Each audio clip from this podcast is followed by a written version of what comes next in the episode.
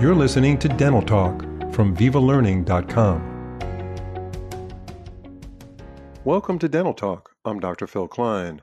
Today we'll be talking about something that we've all seen in our practice. After doing a great job excavating deep caries, lo and behold, we get a call from the patient complaining of tooth sensitivity.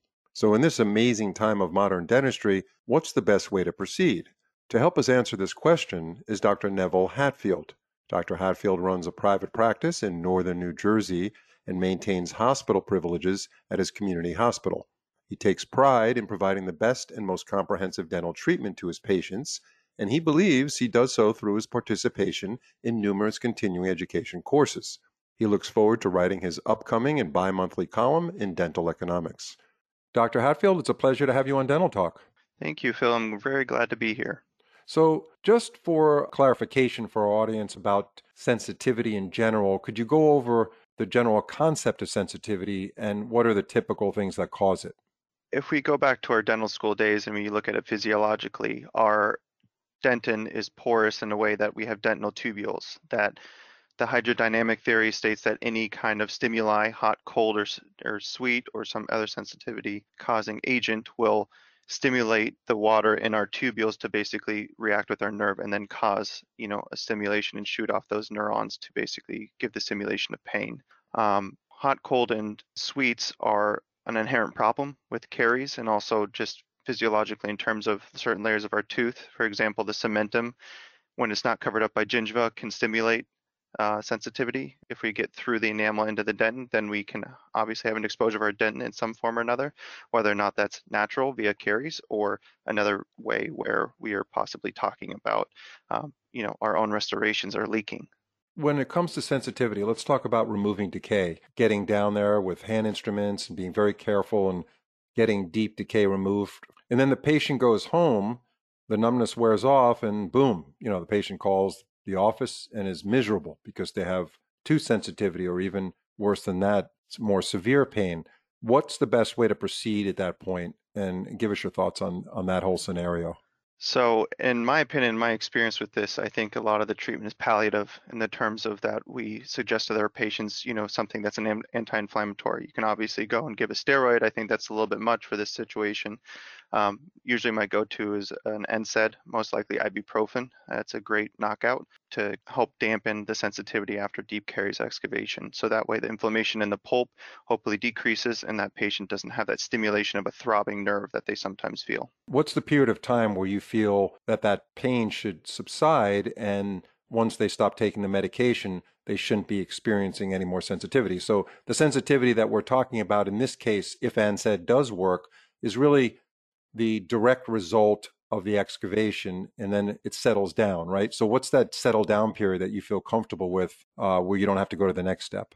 Correct. So, we're talking kind of the, the stage of reversible pulpitis where we have, you know, our pulp is inflamed in some form or another. So, the stage and the time frame that I usually give my patients is anywhere from three to seven days. Um, you know, obviously, as a practitioner, it's up to you to decide the dosage that you give of something like ibuprofen. Typically, I would prescribe to the patient 600 milligrams of ibuprofen to take every six to eight hours as kind of needed for that that pain. Have them take it for you know three days, stop taking it for maybe half a day, see if it gets any better. If not, resume it for another two or three days. And if still not, that's when they come back and come back to the office and we can kind of talk about different treatments that we can do. Okay, so if the sensitivity gets worse though before seven days, then I would assume you'd want to have them come back, right? Because now you're looking at a possible endodontic implication.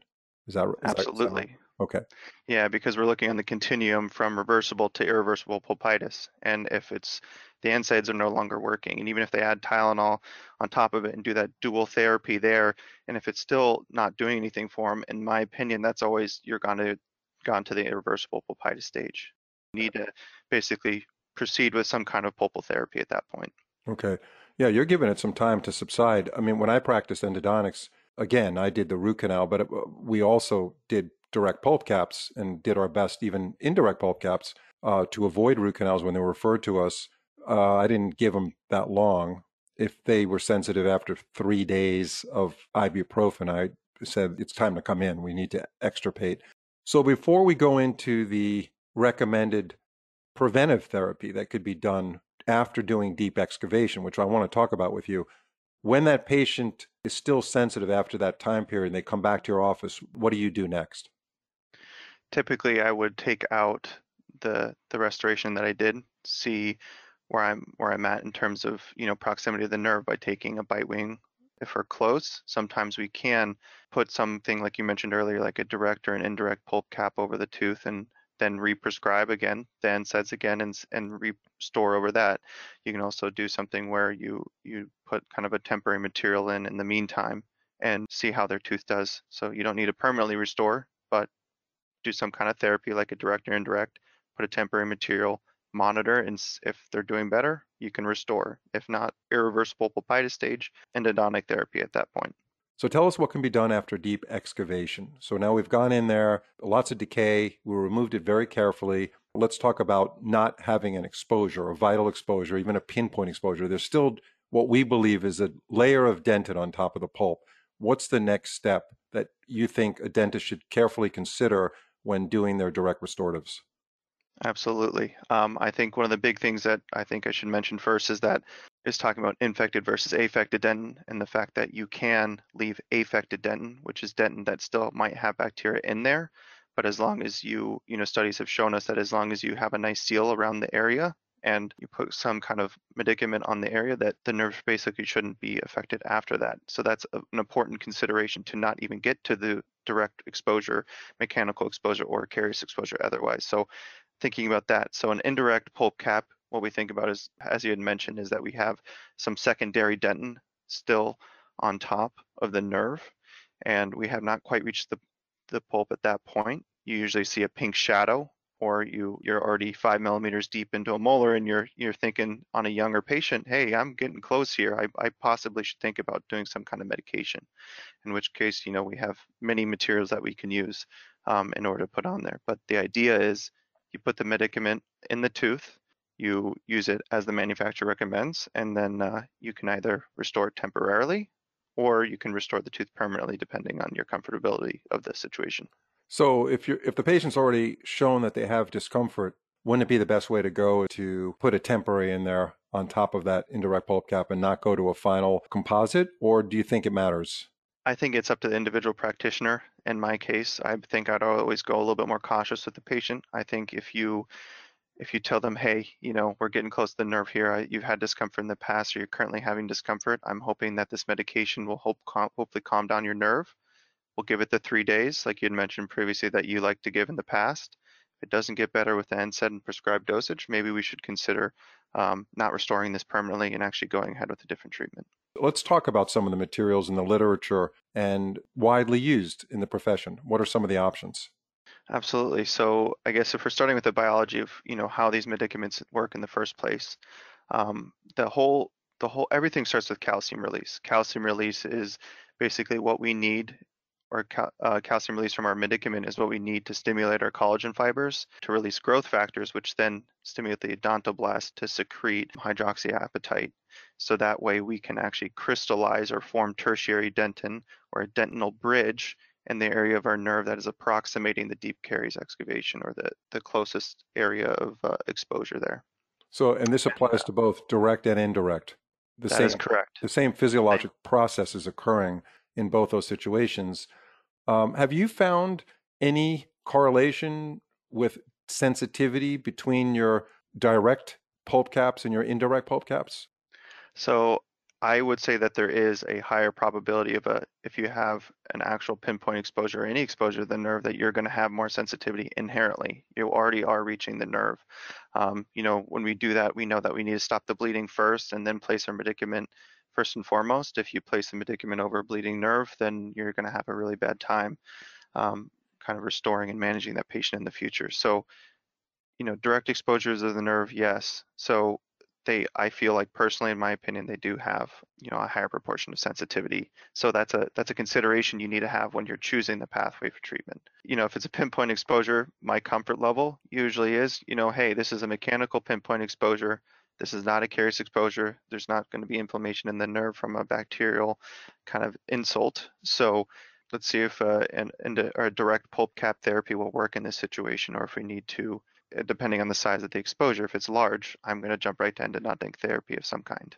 Right. So if it's a pinpoint exposure and the patient didn't have to come back, this was their first visit related to this too. They weren't coming back to have it evaluated because they were sensitive. What's wrong with going to a, a final restoration? Because it's going to save the patient a visit or finish it off, right? So we don't have any further leakage with temporaries falling out and the patient doesn't come back. Because the worst thing that can happen is you send them home with a temporary and then they don't come back when they should and the temporary is, falls out or leaks now you've got a problem because now you've got contamination of an area that's trying to heal itself. Isn't there an argument to say that even if it's a minute pinpoint pulp exposure using a pulp cap, let's just go to the final and seal it up because the process of the materials that we're using on top of that pulp protective material, they have a lot of sealing capabilities. What do you think? I, I agree. I think there is a viability to that. And actually, in my clinical practice, that's what I normally do. I do do go to the final if I'm kind of iffy on the edge, you know, this is a slightly larger than a pinpoint exposure, that's when I probably put the temporary in and I and I inform the patient. I think it's case selection based off of a, a practitioner's experience, but most oftentimes I trust my medicament. I, you know, I use a certain one, and obviously there's many to use, and we can talk further about what there is out there. Um, but for sure I always I don't always, but I mostly often go to the final restoration visit if it's a resin composite or core buildup or what have you. It's like flying a plane in the clouds. It's like you got to trust your instruments, right? You just got to trust your instruments. So exactly, what is the material that you like in your office that you trust so much? So the material that I use most often is actually Doxa's uh, Ceramir Protect LC or Light Cure. It's a resin-based material that um, contains calcium aluminate and calcium silicate the reason why I like it so much is, is that it differs itself in multiple ways from other materials out there. You've got our traditional ones like Dycal, Biodentine, or MTA, which are, you know, great materials and they've worked great in the past. MTA, for example, has an 80% success rate over three years with caries exposures, or um, calcium hydroxide has a 50% success rate over three years with caries exposure. And caries exposures, meaning those are probably already insulted nerves from having bacteria sit there. So and then you switch on over to other products like Lime-Lite from Pulpdent or Theracal from Biscow, uh, Bisco, excuse me. Um, and then Doxa just happens to be the one that I grab most often. Is it the handling? What's the characteristic that you think differentiates itself from the other ones? So one is the calcium aluminate in addition to the calcium silicate. They have shown that they actually release more fluoride over long term than the other materials that are around. The addition of that extra calcium over long term will allow that dentin bridge formation to happen more quickly and and then kind of stimulate you know that reparative dentin to really seal that nerve off and not have any problems as well as you had previously mentioned the handling you know the handling of this material if you use certain other materials they're either very runny if you're talking about some other resin based materials or if you're thinking about something like Dycal where it's like you know you're playing almost like I'm taking Nate Lawson's analogy here and saying that it's like playing operation, right? You put it on the end of a little ball burnisher and you're trying to get it right where you need to go. If you touch anywhere but where you need to go, you need to go back and clean that up. So a syringeable material like Ceramir Protect is makes it that much easier. And then even the last thing is going all the way back to talking about leaving bacteria in and around an affected dentin is that it's got an alkaline pH. The alkaline pH is shown to be anywhere greater than 10 10 to 12, which if you compare it to some other materials, they don't have that high pH. That high pH is bactericidal or bacteriostatic or antimicrobial overall. Right. Yeah. So, I mean, actually, Dycal is a high pH, but it has that's about all it has, right? Um, correct. I mean, right. It's got a solubility though that you don't have. That right. you know you're protected with the resin-based material. You have to put in resin-modified glass ionomer over it before you restore. So why not make it easy on yourself? Have one material, that works great. That's easy to use, and that's you know bacteriostatic or bacteriostidal. Right. Okay. So we have a deep number 30. On the axial wall, we have a very small pinpoint exposure. You put Ceramir Protect over that, right? Correct. Give us the clinical steps, exactly how you treat that pinpoint exposure all the way to the final restoration. All right. So deep excavation on number 30, first and foremost, you see the pinpoint exposure, you have to stop the bleeding you can use um, sodium hypochlorite and kind of stop the bleeding that way. Sometimes people use etch just in and of itself to right over the area. I personally um, just put a little cotton pellet, sterile cotton pellet over there wait, see if the bleeding is stopped, and then I immediately syringe over my Ceramir Protect, light cure it. Usually followed up by some kind of flowable resin composite over top just to make sure everything's sealed nicely. Obviously, I have to etch and bond before this, after after the the Ceramir Protect is placed and before the the flowable composite, and then I'll usually follow it up with some sort of packable uh, composite, you know, that has a high fill content. Okay, so when you use the Ceramir Protect, how much material are we talking about putting it over a, tiny pinpoint exposure? What's the diameter of the material cover? So pinpoint exposure, I usually put it just a, about a millimeter around the pinpoint exposure all the way around. You don't need very much. You just need enough to where you think that either that pulp horn is coming out if we're talking about an axial wall or even coming down occlusally. You know, you don't need that much. Is the applicator that's provided in the system precise enough to be able to apply it that way? Absolutely. It's in a it's in a syringeable cartridge. So it's just like if you're using any flowable composite. You know, we're used to using them almost every day in a restorative practice. So you know, how much easier does it get for you? You know, Right. And is that light cured? it is light cured. It is light Yep. cured. Okay. So you, you It is light cured. does the dentin around that exposure have to be bone dry? So bone dry, you desiccate the tooth and probably insult the nerve a little bit more. You want to obviously get any mass moisture out. Um, so usually I would just put just a little bit quick wave of the air water syringe over the pinpoint exposure and put it right over that. You don't want to get rid of all that water. Almost like dentin bonding. It's you, you want a slight Correct. a little bit of moist dentin there. And then you light cure it and then you don't need to do anything but put a flowable composite over if you want to use a flowable or some of these other materials that are warmed composites. Their physical characteristics are that they're flowable because they're warmed, but then they they harden up a little bit uh, so that you can sculpt them. They firm up, I should say. Then they could be finished. So in that case, you may not even need a flowable, right? It's just your preference. You're exactly right. You know, Okay. bulk fill composites, heating composites, things like that are micro fill or hybrid fill composites are, are great materials nowadays. So you don't necessarily have to use a flowable. Right, But but you I could- personally in my practice use one. so you use a uh, a universal bonding agent over the Ceramir Protect. Correct. I etch, bond, put flowable right over it, and then that you know makes me comfortable enough where I can drag my Explorer around it, make sure everything's sealed over top, and that way when I come back and I really pack composite around it, that I don't accidentally Right. push off the material. Yeah. So you, you essentially you have to have a lot of confidence in, in this material because you are doing you know a bunch of steps here to restore this tooth really well. But like I mentioned, if you have a high percentage of success with this pulp protectant material, why not go to final restoration and maintain this tooth in a very sealed environment versus doing a temp? That means you definitely have to remove the temporary, which could actually cause or provoke um, neural inflammation, right? By going back in there taking the Absolutely. temporary out, you're you're kind of roughing it up again in there. Yeah. Absolutely. So like you mean as I mentioned earlier, I most often go to final restoration. I trust this material a lot. You know, knock on wood, I don't think I've had more than one patient return saying, you know, I this is not working and I need to send them to An endodontist, right? an endodontist to basically take care of this. Uh, Mhm. You know, the material works great.